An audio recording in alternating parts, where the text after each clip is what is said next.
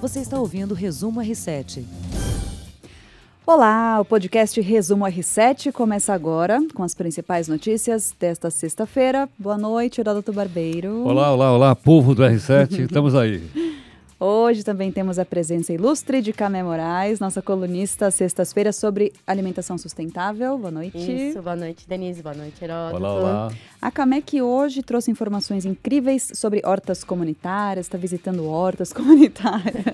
Visitei uma horta super bacana da Faculdade de Medicina da USP. Daqui a, daqui a pouco eu conto mais sobre região ela. da Paulista, tem horta comunitária ali naquela selva de pedras? Na região da Doutor Arnaldo, ali coladinho com a Paulista, onde tem um monte de barulho, poluição, nasceu uma, um oásis ali no meio. Muito bacana o projeto. Que legal, a gente quer saber tudo, só vamos segurar um pouquinho a informação, porque hoje vamos começar falando das queimadas na região amazônica, um assunto recorrente da nossa semana, já falamos sobre isso, mas infelizmente a situação está bem triste por ali.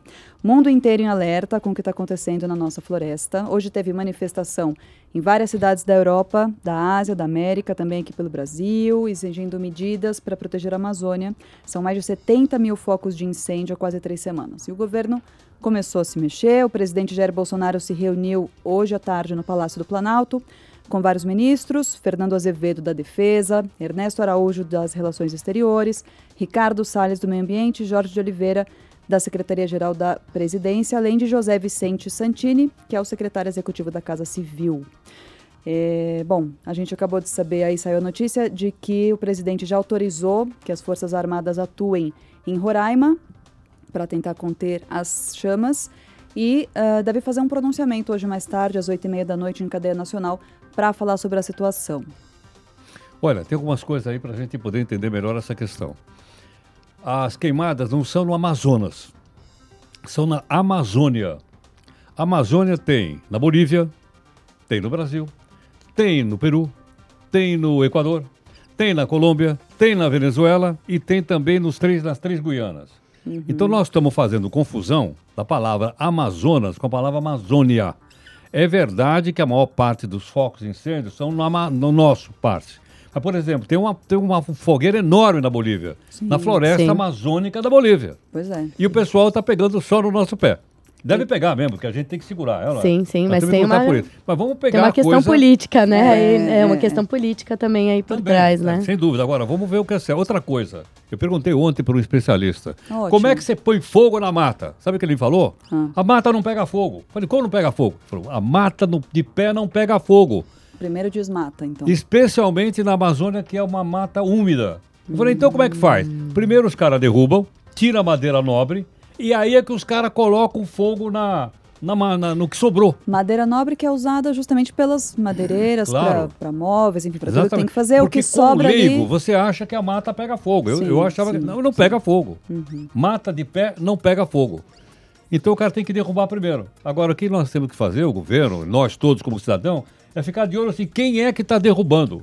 Quem é, é que está roubando o nosso patrimônio natural? Pois é. Olha O Brasil acaba sendo um símbolo né, da floresta amazônica, mas realmente, como o Heródoto falou, são, uns, são vários países aqui da América do Sul que têm essa mata ali é, como né, nós no temos, seu território, também, como nós lógico. também temos. Que a mata poderia haver até um esforço né? conjunto, né, eu acho, para conter esse problema, né? É que eu acho que a diferença da gente para os outros países foi o tom que a discussão foi levada em âmbito internacional, né? Aí gerou toda essa beligerância uhum. em torno do Brasil e agora é, o presidente vem com essa proposta de colocar o exército na agora, Amazônia para manter a soberania, agora, né? Para colocar mais lenha na fogueira, já que nós estamos falando disso, o presidente da França, Macron, publica uma foto que não era uma foto de, de, de quanto? 10 anos atrás. É verdade. O, o Cristiano Ronaldo publica outra foto que era do Rio Grande do Sul.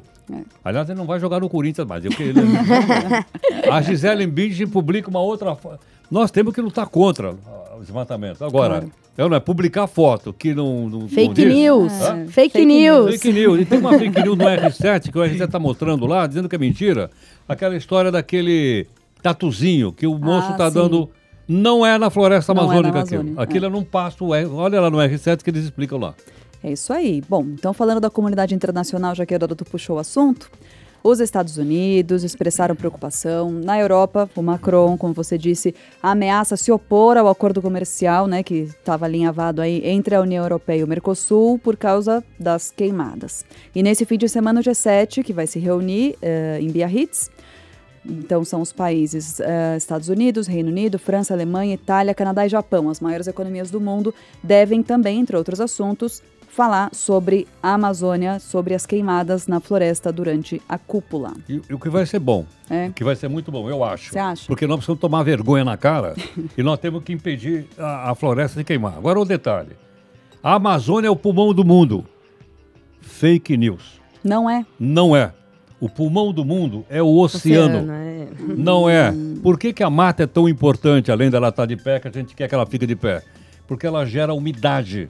E essa umidade é responsável pela chuva no sul do país, no sudeste, entendeu? Não? Sim, Então sim. tem algumas coisas que a gente fica repetindo, inverdades, para a gente olhar do lado científico, não político, do lado científico, para a gente poder entender.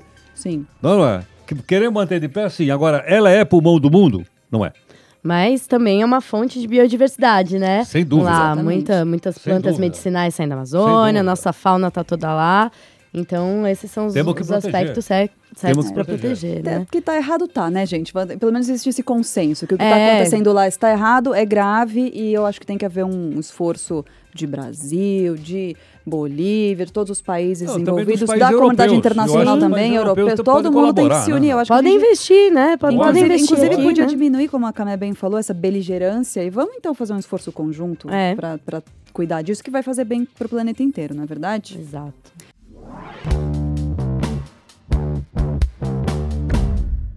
Em novo capítulo da guerra comercial entre as duas maiores economias do mundo, China anunciou a implementação de tarifas extras eh, sobre produtos importados dos Estados Unidos. Segundo o Ministério do Comércio da China, vão ser impostas tarifas de 5% a 10% sobre 5 mil produtos americanos, que incluem Nossa. bastante, né? Game, Petróleo, Ih. aviões de pequeno porte, Chiclete. carros máscara e produtos agrícolas. Maquiagem Máscara também?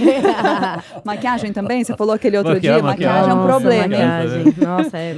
Resultado: dólar fechou por aqui em alta, valendo R$ 4,12. Ui. Maior cotação em quase um ano. Mas Cara, hein? olha, se a gente olhar um pouquinho, o que, que o Trump prometeu? Ele copiou aquele America First. Não é dele aquilo. Aquilo é de um presidente americano de 1920 e poucos. É, e ele copiou de lá. Então, quando o America First, então é o seguinte, vamos comprar primeiro o produto americano. sim. E aí começou a guerra comercial. É. Protegendo o mercado interno, né? É. Exatamente. Então, ele critica né, medidas protecionistas de outros países, mas faz igualzinho em Oh, casa, né? sim. Que Oh, é- tranquilo. é. Vocês lembram quando o aço brasileiro estava sendo sobretaxado lá ou não? Sim. Sim. Aço, alumínio e tal, é ou não é? Sim, claro. É que teve a negociação, senão Sim. a gente ia entrar pelo cano. Pois é. Bom, vamos dar uma boa notícia de economia, então, sobre a geração de empregos. No mês de julho, o Brasil criou 43.820 vagas formais de trabalho. Olha que bom, gente. Segundo dados do CAGED, o Cadastro Geral de Empregados e Desempregados. Portanto, o saldo de empregos foi positivo pelo quarto mês consecutivo. Ontem a gente até falou do setor de construção, né, Heródoto? Foi justamente a construção civil que puxou esse índice para cima, esse número para cima. Em seguida, aparecem setor de serviços e da indústria da transformação. Agora, sabe qual foi o salário médio de contratação Não, desse não, monte de não. vaga aqui? 1.612 reais. Menos de dois salários mínimos. Menos salário mínimo está quase mil reais, menos Pois de dois salários. Muito Exato. pouco. É bem pouco. Claro que para quem está desempregado acaba, né, todo Claro. co- dinheiro é dinheiro, mas Claro. eu também achei baixo, assim, para ser salário médio, achei, achei baixo. É um achatamento dos salários, né? Provocado pelo desemprego É. de cinco anos Sim. cá, né? Mas como ela lembrou muito bem, é melhor ter um salário Ter, desse ter do que não ter 1.600 nenhum. do que não É, ter nenhum, é certeza. verdade. E outra- Até, perdão, Perdão. só para complementar, até porque a média do salário das demissões, que também tem esse dado, né? Então, entre as demissões, a, o salário- os- as vagas eliminadas, por assim dizer, a média salarial era 1.700. Então, como bem observou a Camé, é um achatamento de salário, né? Então, e lembrando também o seguinte, que é muito pouco isso ainda. É. É melhor que nada. Melhor que mas é nada. muito pouco que nós estamos com mais de 13 milhões de pessoas empregadas. É, muita gente, lá, né? Tomara que continue nos próximos meses crescendo, talvez uma velocidade maior. Mas é bom a gente saber que, infelizmente, ainda a gente tem muita, mais muita gente mesmo sem emprego. É mais que uma cidade de São Paulo, não é? Mais que a cidade de São Paulo. Sim. Procurando emprego.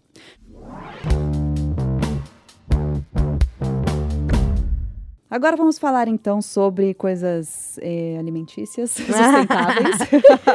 Comida, um assunto que eu acho que é consenso que todo mundo gosta, Todo né, mundo Camé? gosta. Então Pamonha. você quer dizer que você foi visitar uma horta comunitária dentro da Faculdade de Medicina da USP? Foi isso, né? As hortas comunitárias aqui em São Paulo, elas estão indo super bem, né? Tem algumas nos, nos terrenos dos linhões da Companhia de Energia.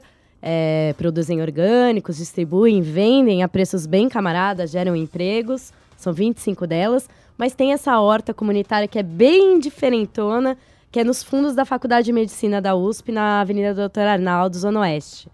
E essa horta, o que ela tem diferente? É uma horta basicamente de punks. Aquelas plantas alimentícias não convencionais que a gente comentou outro dia aqui no podcast, né? Então, é uma horta que você encontra uma variedade enorme de, de, de produtos. Ela é tocada por voluntários. Então, você tem um pessoal que chega lá duas vezes por semana para regar a horta, para cuidar, para arar a terra. Tem duas pessoas que são responsáveis ali pela distribuição das tarefas, né? Que é a Thaís Awad e o Paulo Sérgio Zembruski. E ela começou num cimentão. Era um cimentão atrás da, da faculdade de medicina. Eles falaram: opa, tem um espaço aqui, a gente pode plantar. Mas é muito quente, faz 50 graus no verão no Nossa, cimentão. Caramba. Aí o Paulo Sérgio tava me contando hoje que ele falou: tive uma ideia, vou pegar aqueles isopores de restaurante japonês Caramba. e vou plantar nos isopores, porque o isopor é isolante térmico. Então ele vai manter ali mais fresquinho. Vai manter a temperatura da terra geladinha ali Uhum. dentro. E nessa foi um de um em um em um. Agora, depois de seis anos, tá enorme. As pessoas podem chegar. É só fazer o cadastro na frente da Faculdade de Medicina da USP. Leva lá uma sacolinha, você pode tirar seus exemplares de plantas alimentícias não convencionais, levar uma O chicória. que, que tem também de é gostoso lá então, hein? Olha, eu peguei hoje lá para levar para minha casa uma flor de capuchinha e a capuchinha, que são flores comestíveis para fazer uma saladinha. Uma saladinha colorida. Comprei, comprei não, né? Peguei de graça a azedinha, que é uma folhinha que vai super bem com, com peixe. E peguei jambu também, que é aquela planta que adormece a boca. Eles, mas, ele, olha, Jambu, centenas é- ela de... é da Amazônia também, não é? A gente falou de Amazônia. Da Amazônia, mas tem, isso. mas nasceu aqui de boa, assim. ela- Eles plantam ali, E eles tudo bem. pegam as mudas que as pessoas levam pra eles e cultivam e toda a terra lá é super fértil, porque eles acabam pegando os adubos o, de matéria-prima, o, o resto dos alimentos dos restaurantes universitários da Faculdade de Medicina. Pegam o resto do Ah. alimento, fazem compostagem no fundo do terreno com folha seca, é super bacana. E do próprio lixo da USP, eles criam um adubo para essa terra toda, que é toda orgânica, toda natural. E o pessoal lá, os voluntários são super felizes, estão sempre lá explicando tudo. Esses voluntários não são necessariamente ligados à faculdade. Quer dizer, se eu quiser ser voluntária lá, eu posso. Você pode. Você pode se cadastrar. Tem alguns estudantes de medicina que são bolsistas, que estão lá sempre para cuidar da, da horta, mas hoje eu apareci, fui lá, dei uma visita surpresa lá, encontrei um monte de gente arando a terra, mexendo nos vasinhos, me explicaram as receitas, o que, que dá para fazer. Ai, que legal. E dia 20 de setembro vai ter feira. Então, quem quiser aparecer com os filhos lá, eles explicam o que é cada plantinha. Muito super bom. legal. Você Eles- conversou com alguém lá? Conversei com o Paulo Sérgio Zembruski, que é um dos coordenadores, e ele explicou pra mim por que de fazer uma horta comunitária de punk, não uma horta comunitária de alface, por exemplo. Foi bem legal. Vamos escutar então o que, que diz o Paulo Sérgio? 4.600 plantas conhecidas comestíveis, nós estamos consumindo apenas seis alimentos. E muitas hortaliças que hoje é denominada punk, plantas alimentícias não convencionais, eram, eh, eram comidas há 50 anos atrás. Deixaram, o mercado optou por essas seis ou sete plantas, que a gente vê sempre no mercado, e que tem o ano inteiro, ou seja, na natureza você não encontra isso. Ou seja, são criadas artificialmente em estufas e tudo mais. E a gente optou aqui para resgatar isso. Então as, as pessoas que saíram do meio rural e foram para o meio urbano, elas chegam aqui elas encontram o que elas tinham lá, principalmente as pessoas da terceira idade. E a criança e o adolescente, ela tem contato com essa planta. Então a gente explica que era uma planta que era consumida no passado, que deixou de ser consumida, que não tem mais no mercado, mas ela é uma planta consumível, sim. Você pode, desde o café da manhã ao jantar, em N pratos, em N preparos. E a gente mostra isso e a horta da FMUSP começou a receber mudas também da Embrapa, de outros produtores do Brasil. Então nós temos planta desde a Amazônia até o sul, até o Rio Grande do Sul. Sabe que eu, ele falou uma coisa que já tinha me chamado a atenção. Eu já gravei algumas reportagens é, sobre punks. E eu conversei com uma especialista uma vez, eu não vou me lembrar o nome dela agora, mas ela me, me falou isso e eu achei fantástico. Que a, a gente fala punks, né? Nossa, que diferente, olha essa folhinha, olha tal, não sei o quê. É simplesmente uma planta que por acaso não é consumida, porque o mercado cultiva rúcula, alface, couve, escarola, sei lá, né? E não cultiva a capuchinha, a azedinha, tal, tal, mas poderia cultivar. Então, na verdade, o nosso paladar é muito. É, guiado, Limitado, né? Limitado pelo que a- a- o mercado nos oferece como planta domesticada ali, né? Mas não aquela planta que cresce ali no, no matinho. E eu achei isso muito interessante, porque realmente, imagina a variedade de nutrientes que a gente está deixando de, de consumir Sim. por causa disso. Sim, exatamente. E essa iniciativa é muito legal, porque eles distribuem de graça, não tão reféns do mercado e das sementes das grandes multinacionais, porque no final das contas é isso, né? Quem domina a semente e o agrotóxico, ou o pesticida, ou o, o combatente de praga ali, é, acaba direcionando o que, que a gente vai comer. Não é só. é, a gente não come alface todo dia só porque a gente quer comer alface todo dia, é porque tem um mercado por trás que vai lá na origem, né, no, no, no, no plantio. E esse pessoal pega uma área que estava lá, sem nada, um cimentão, e transforma num espaço de educação mesmo, de alimentação sustentável, super bacana. Eles são E super central, hein? super Nossa, central, qualquer Não, um pode ir. dá Metrô, ir- na, metrô na porta. porta, exatamente, É, é. exatamente. Também tem esse caráter da recuperação do solo, né, Heródoto? Essas hortas urbanas, como na Vila Madalena, aqui na Zona Oeste também. Também gravei lá uma reportagem sobre horta urbana comunitária, que era um, um barranco que já estava assim, uma praça mal cuidada ali pela prefeitura, que ninguém dava muita trela para ela. Os moradores se uniram, recuperaram o solo plantando as coisas certas, as sementes certas, arando, cuidando, aguando. Eu sei que agora tem até nascente de água ali, eles descobriram, brotou ali. Que legal, De hein? tanto que eles recuperaram o solo. É A muito natureza legal. volta, né? Eu fiz umas imagens depois, para quem quiser ver, umas fotos, uns videozinhos dessa horta da, da Faculdade de Medicina da USP. Vou postar mais tarde lá no meu, no meu Instagram, arroba edcomer, E-H-D-E comer. E aí vocês podem ver, mas olha, vale a visita, tá aberta dia de semana normalmente, aos sábados também, Delícia. vale o passeio. E o que, que tem para fazer esse fim de semana de bom? Tem virada sustentável, que começou ontem, Hum. Hoje continua e parece que vai ter umas atividades bacanas no Ibirapuera. Ibirapuera vai estar todo tomado por atividades da virada sustentável aqui em São Paulo. A virada sustentável tem em várias capitais, mas esse final de semana específico está aqui em São Paulo. Já Legal. começou hoje, vai até Começou ontem ah, ontem. e no final de semana se estende com programação no Parque do Ibirapuera. Ah, gostoso, muito bom. Bom, eu vou aproveitar aqui as suas dicas de fim de semana para dar mais uma dica boa de programação aí pro fim de semana.